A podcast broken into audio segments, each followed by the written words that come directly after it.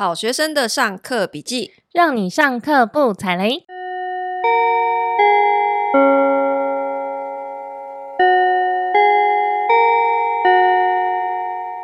大家好，我是麻瓜 Tody。大家好，我是麻太。今天开场，先祝大家新年快乐，恭喜发财。今天是大年初二，祝每一位太太都有愉快的初二。初二真的很重要，为什么？因为呢，你知道我初二啊，因为这集是预录的嘛，但我初二已经安排好跟我的妈妈，然后准备了超多的零食，然后我们要度过个非常愉快的初二，因为 Happy Wife Happy Life，所以你的过年也是继续安排你的吃吃之旅是吗？对，我就是想说，如果刚好你听到这一集是初二，然后你是一个老公的话，你已经来不及了，你今年 已经来不及了。好，那因为现在是过年呢，那过年我们安排的是一集特别的节目。我们今天有邀请到一位特别的来宾。那么我们平常聊的呢，大家知道都是在都市里面发生的事情。那现在过年，大家有没有想过，我们返乡啊，回老家？如果你的老家不是在都市里面，而是在乡村，它是什么样子？我们吃的米到底是怎么来的呢？没错，我们今天呢，过年特别节目特别邀请到了一位返乡设计师，农村小破房的改造者如洁。Hello，如洁，大家好，我是如洁。呃，我是返乡，就是我之前其实是在板桥啦，然后就学就业这样。后来是因为家庭的关系，所以我就回到老家桃园新屋，然后是我的外婆家这样。OK，、嗯、然后回去之后就是呃有持续做原本的设计接案，还有帮忙家里的农务的工作。哦，你家是世代务农是吗？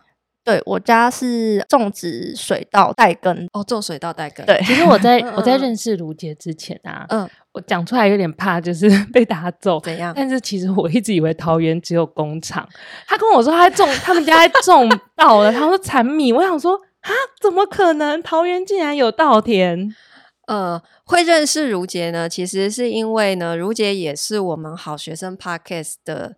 粉丝，然后呢，有一天就是我收到他的来信，就是说，因为他知道我我们之前节目其实也有谈论过，比方说我在台东对于农村的一些观察，然后呃，其实我我也有其他的朋友是。返乡，然后做地方创生的，对，所以他也希望让更多的人了解他的老家新屋这个地方，其实不是大家想象的只有工厂，其实他们有一个非常漂亮的一个农村，然后这里的稻米也非常的好吃，听说都是外销米。我们在台湾还吃不到。对，我一听到 只做外销，你去全联还买不到，那肯定是品质超好的。我们不是比较不好都在国内吗？哦，这你说的哦，也也是可以直接跟碾米厂购买。哦，OK OK，好，我知道呢，因为一般我们认识的，呃，就是农地都会形容啊，你家有几甲地这样子。我知道一甲地大概是三千平。好，你们家是种水稻的话，你们有几甲的地？一一甲、两甲、三甲？呃，我们家种植是四十甲，四十甲，四十甲，这是 这是祖四十甲祖先留下来的吗？这你是新屋的产业吗？四十甲是什么概念呢、啊？我完全没有办法想象有多大，十二万平哎，所以可以盖几间房子？三千平就可以盖五百户的电梯社区了吧？所以四十甲就造镇啊，太夸张。所以四十甲都是你们家的祖地吗？就是。就是全部都你们家没有啊？如果是这样，就不用来上班。哦，就是新在家里数米，就是新屋产苗啊，这样子是不是？嗯，好，那所以为什么你们你们种植的地会会这么大？呃，其实就是现在农村里大部分的土地都是都市人的。啊，都不是农农夫的买的，所以大家囤房囤地都囤到乡下去，对，呃、都被都市人买 买光了，真的假的？对，但但是呃，可能跟大家理解的都市人不太一样，就是其实是大约呃年纪大概在五六十以上的长辈的。嗯然后某一些是可能已经传承，就是已经有二代接手了。OK，对，就是所以也许他们很早以前也是住在这些乡村地区，只是他们后来搬到都市里嘛。他们是本来就是都市人，大约应该是在呃民国大概七十几年的那个年代吧。然后其实一直到现在啦，就是他们在都市也有自己的房子跟土地，然后他们就是到农村，就是有点像自产的方式，或者他们的退休梦。他想说：“我买一块地，我退休可以种田。”也有可能，因为我妈常在讲这种话。哦哦，我真的很意外诶，因为我我不知道，就在原来乡下现在的地，大部分都已经不属于农夫本人了，其实都是都市人的地。那那所以现在的农夫，他们反而都是跟地主、城市人租地来耕作，是吗？对，几乎都是用租的啦。那这个，嗯、但是这个租其实有。很多种定义哦，怎么说？像你们家的地，等于你们是怎么跟地主租的？我们的话，因为是就是世代务农的关系，所以又加上就是这些地主从民国七十几年，或是更早就已经购置这些土地，嗯，所以呃，我们其实是不用特别付租金，然后也不会特别有一份租赁的契约，然后、哦、不用付租金哦，这么好，免费的吗？呃，不是，就是。会讲到就是休耕补助这件事情，休耕补助，对，就是因为这些地主其实他们租了这些地，他们并不会真的来种田，嗯、那但是这个田如果不种，然后荒废的话，就会有一些农民的补助是拿不到的，所以为了要维持这些农地持续有耕种，那就会委托我们这些在地的。人来做种植农地，嗯嗯，嗯，对。那像是我们家是种植水稻的话，因为水稻一年有两期，然后现在又因为有休耕的，就是政府希望土地休息这件事情，所以就会有。呃，一起种植，一起休耕，这样子的，有点像文化嘛？还是嗯嗯对。然后呃，休耕的时候，政府就会有补助金这件事情。那补助金是入到地主的户头，Okay. 对，所以这个补助金其实就等于是租金。哦，就等于是说地是你们在耕种，嗯、然后只要你们有耕种，你们就会有休耕期，然后政府就会给补助金。那这个补助金直接给地主。就相当于你们付租金给他了，对他来说这样子。对，那补助金大概是多少？诶、欸，一期，然后一甲的话，差不多是四到五万。然后、哦、四五万，对，那是因为、嗯、呃一期啦，但是因为一年其实都会有一次耕种，一次休耕，所以就是可以算是一年是四到五万。哎、欸，等一下，这样子等于是。其实很便很便宜耶，嗯、等于说租金好划算，你租一甲地三千平，然后一年才四五万。好，那那我想问一下哦，不好意思，我职业病，就是我我都忍不住问一下价格的问题。如果买农地的话，像你们家新屋那边的农地行情大概是多少？就我所知啊，就是当然还有很多其他条件影响。那大概的平均是一平是一万六到两万五左右。一万六到两万五哦，一因为一瓶是一万六到两万五啊，一甲是三千坪，所以乘以三千，你就平均抓两万好了，是六千万哎，六千万，然后一年的租金是四五万，对啊，你要你用买的要六千万，然后你用租的才四五万，当然要用租的啊，对啊，那当然用租的啊。那我现在去乡下，如果去种田，嗯。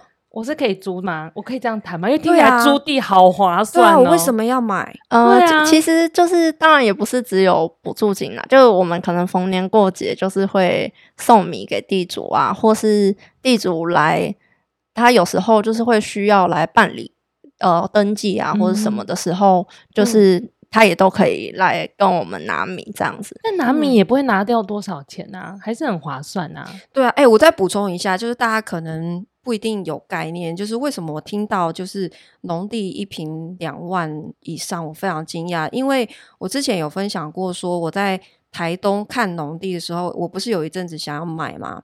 那台东的行情，比方说像长滨，好，长滨是台东相对比较便宜的地方，台东农地最贵的地方是都兰，那即使最贵的都兰，它换算下来一平大概。也是一万块就封顶了，长滨大概是五千上下，因为因为所以台东是台东啊，所以西边真的贵西边对啊，西边的交通很方便呢、欸。嗯嗯，嗯，差别还是很大。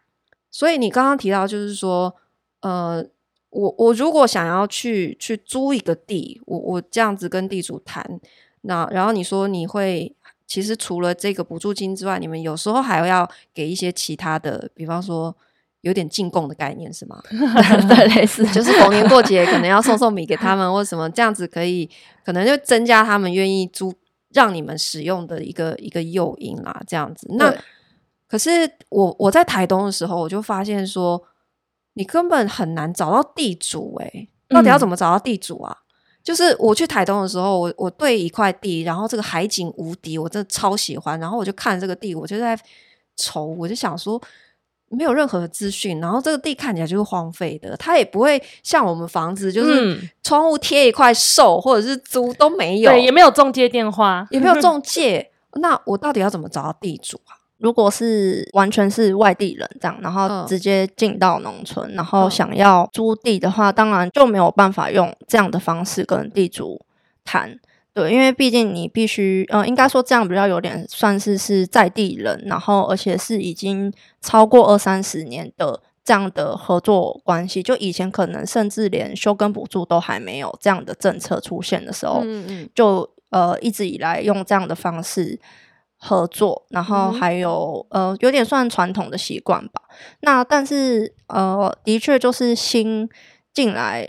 完全没有任何就是地缘关系的人，可能第一个问题就是根本找不到地主，就可能会需要众人这样的角色，就是之前。中人哦，中中人的意思，中人对，就是其实我之前听台东的集数也有听到，对，有我有分享过，就是有一个阿伯啊，那那个中介都嫌太远，我看那个长滨的地，然后那个中介因为他们是台东市区的，他根本懒得跑，他直接给我一个阿伯的电话，说，哎，你找他就好了。然后去的时候，就一个阿伯骑着摩托车敲我那个车窗。哎，你是不是要看地？走，跟我来。然后他就带我看地，因为他也是当地务农的，所以他对每一块地都非常清楚。哦，这个是哪一家的啦？他们两年前就卖给那个宜兰的人了啦。哈啊，现在是怎样怎样？然后旁边有要租要卖，都很清楚。哎，所以其实中人才是当地最重要的一个房地资讯的一个来源。中介有时候并不一定派得上用场，所以其实外地人刚到农村，如果你没有就是跟当地人有有打交道的话，什么资讯都打不到，欸，你真的切切不进去，欸。那我可以提供一个小撇步，来来来 来，就是感觉干货来。就是如果你开着车，然后在田间徘徊，嗯。可能就会有人中人突然跳出来，就是欸、就像我那时候，我就 开着车，那时候就是闯进那个农田里面，对，然后就会自动阿北就会来敲车窗，对对，是不是要买地？因为其实呃，我们家就是我外公，他除了务农，其实他同时就是身兼中人的角色哦。然后我们家就很常会有就是。可能我哥哥回来就说：“哎、欸，刚刚那个听那边有个地主，他好像想要买地。就是其实大家在巡田或是什么时候会发现，就是一看就知道是外地人 在田里面的，太明显了。对，好，哎、欸，我其实真的很想知道，当农夫可以赚多少钱？”怎样赚的多，你要去赚吗？你有才华吗？我不确，我不确定，但就是也是会幻想一下，如果有一天变成农夫，到底有没有办法维生这样子？哎、欸，我这边想顺便解释一下，就是，嗯，呃，其实农夫就是有两种哦，农夫有两种，呃，对，一种是呃惯行农，惯行农，呃，习惯的惯，然后。嗯呃，行为的行，行为的行。对，okay. 我们家的话就是这一种，就是比较好理解的话，就是有撒农药，可能肥料也是用化肥啊，化学肥料，然后也都会就是大众认知是对土地比较有害啊，就是可能像是就是我们传统想象那种大量用机械去耕作，然后可能就是飞机直接过去撒肥料，对对对对，对，撒农药那一种，然后。大部分我们在就是大卖场、全联啊、大润发那些可以看到的、买到的米，其实大部分也都是属于这一种的农业行为，就是、okay. 对。然后另外一种就是有机农，有机。然后有机农的话，就是它不撒农药，嗯，然后也不会有什么除草剂啊，就是不会损害到土地。然后另外会有一些田间小生物，像是大家应该都知道福寿螺，嗯，对。然后福寿螺它可能会用一些其他方式取代，而不是选择。它是水稻的天敌。对，哦、对，它会把比较就是刚种下去的小小的苗吃掉，这样。OK，对，然后呃，如果是有机农，它可能就会用。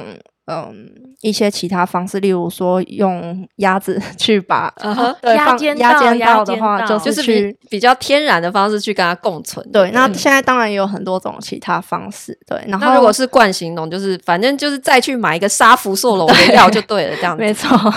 然后.呃，另外想解释一下，就是还有一种大家会最近常听到是友善农。嗯，那其实是因为有机呢。其实是需要政府认证，嗯，那这个认证其实是很严格的，嗯，在还没有得到认证之前，你其实就已经开始就是使用这些友善的方法的话，嗯，就是只能称作是友善，不能说你是有机。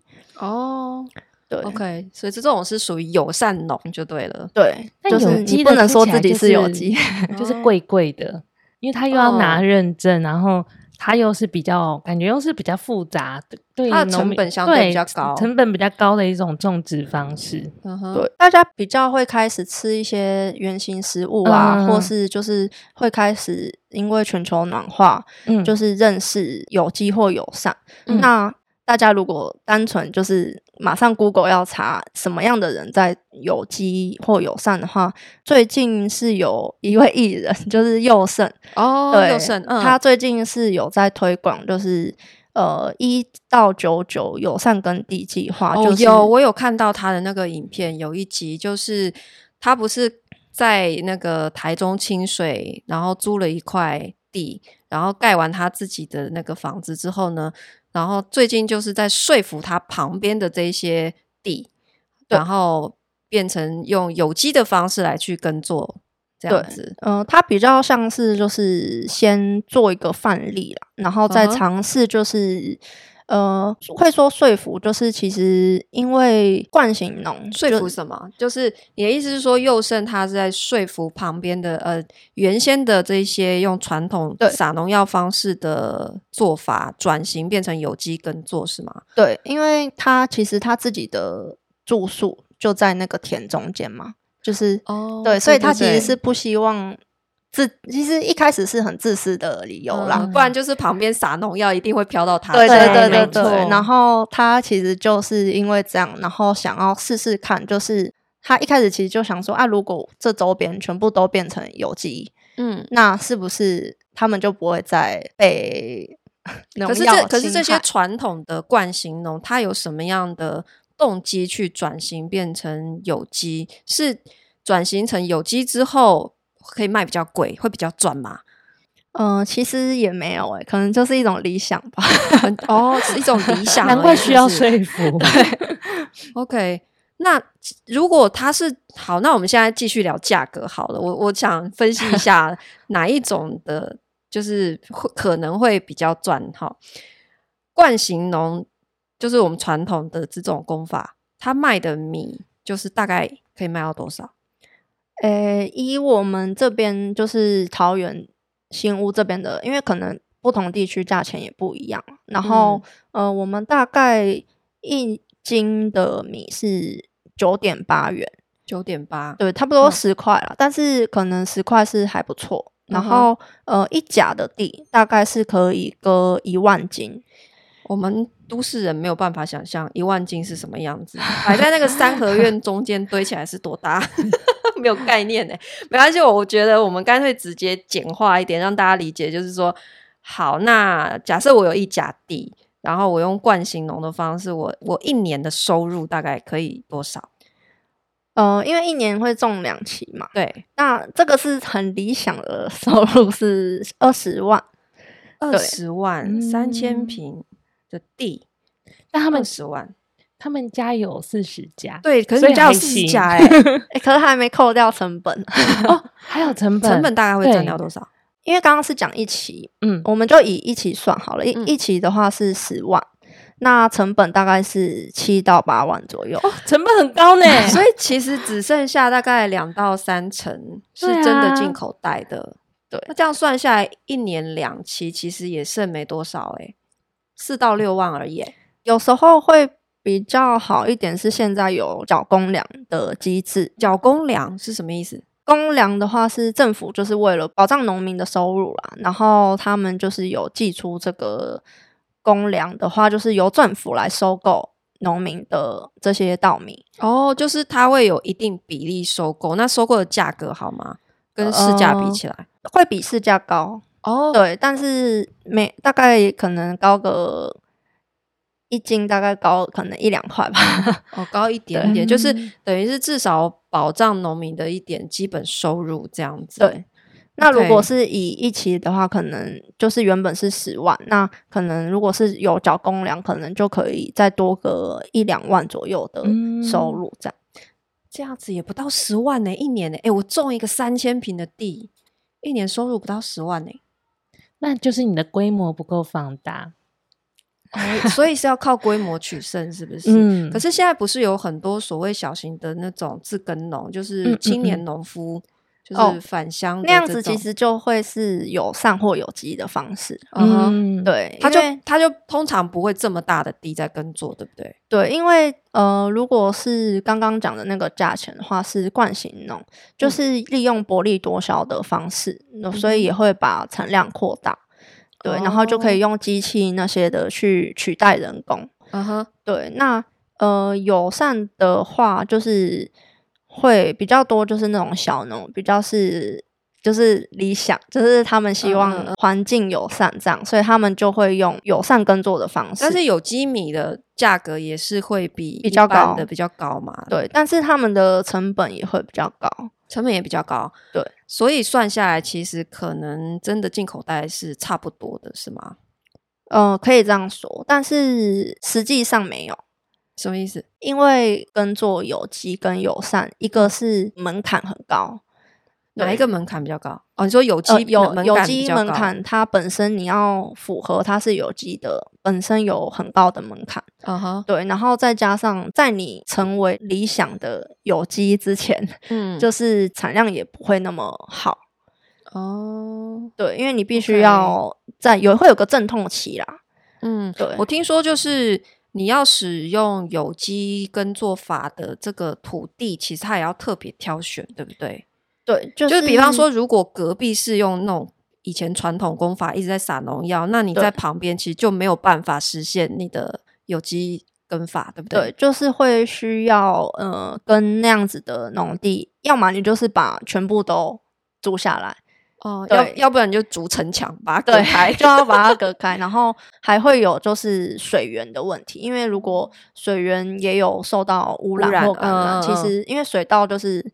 顾名思义，就是要用水去灌溉，Okay. 所以这个也会影响到那个有机的认证。所以你的意思就是说，其实不管哪一种的耕作方式，就是对于这些呃农夫的收入来讲，其实没有太大的差异。那可是有一些人他愿意选择比较麻烦的这种有机耕作法，通常只是因为比较理想，希望用他自己的方式去种出他想要的。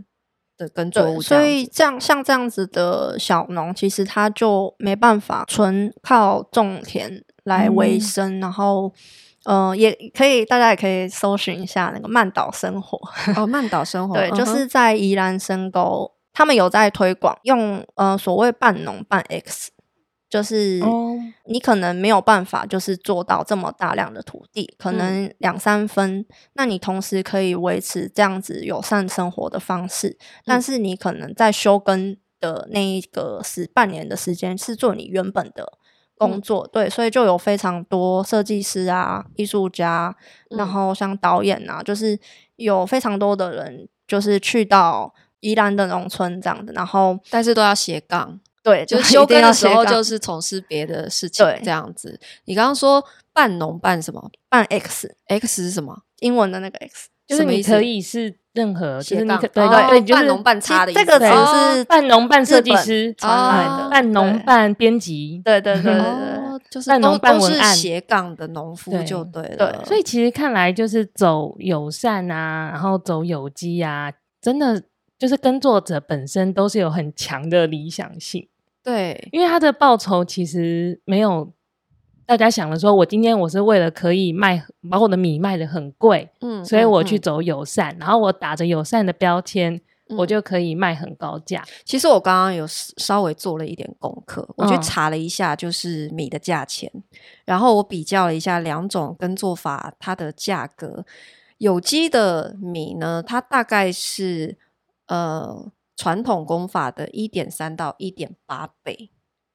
那哦终端的价格吗？终端的价格，对。可是其实最后的结论就是，我发现说，你看我们刚刚这样算下来，其实真正进到农夫口袋的剩下没有多少。可是嗯你对照它的这个整个市价，就是终端的价格，你会发现这中间有一大截其实是被这些中盘，你就是付给包装啦，所谓的品牌效应啊，就是对他们付出可能行销、广告、通路的嗯费用，就是这些层层的。对，可就是是大部分传统的农夫其实他不懂品牌行销这一块。对对对对对，就像我知道现在有一些就是自己像我们刚刚聊的半农半差的这一些，就是自耕小农，嗯他们也尝试就是自己种自己销，在网络上用直接销售的方式。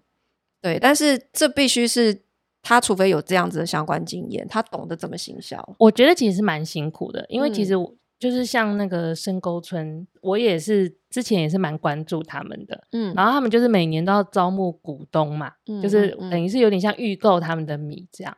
嗯然后我不知道是每年真的都就是招募的很辛苦，还是他每年都会有个惯性的说法。但是我觉得他那个招募的过程其实不是说我们想象的那种一开放，然后就跟什么九令演唱会门票一样会被秒杀。嗯是还是说哦，现在还剩几个名额啊，大家要支持啊！就他每年都要一直重复的做这件事情。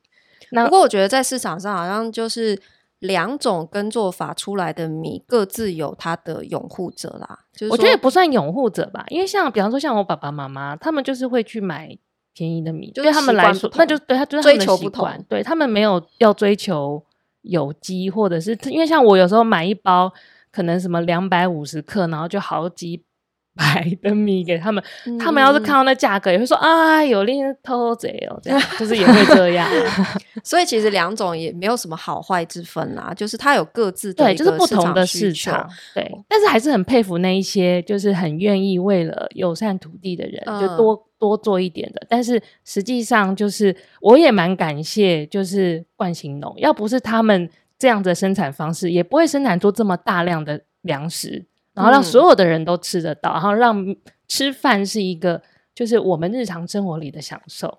我觉得啊，这如果哈要拿回房地产比喻呢，就是很多人都想要自地自建，对不对？盖自己的豪宅，盖自己 豪宅，觉得自己盖出来，自己监工品质一定比较好。可是呢，永远还是有更多人需要建商的存在。真的，对不对过大家不要忘记了，你看 我们今天花了一集的时间，在给我们两个人科普一下农村小知识。对啊，好多冷知识啊、但是呢，如杰呢，他有一个非常重要的身份，他同时呢是农村小破房的改造者。对，神奇吧？下一集呢，我们会请他再来分享，怎么样在农村里面呢取得小破房，以及为什么你要取得小破房？你到底就是改造小破房是为了什么？如果你有个乡村梦，到底要怎么开始呢？自地自建之外，我们还有什么其他的选择？好，那我们今天谢谢如杰，我们今天分享到这边，我们下一集会再邀请如杰继续跟我们分享，我们就下课喽！噔噔噔噔噔。噔噔噔噔噔噔噔噔噔噔噔，布布。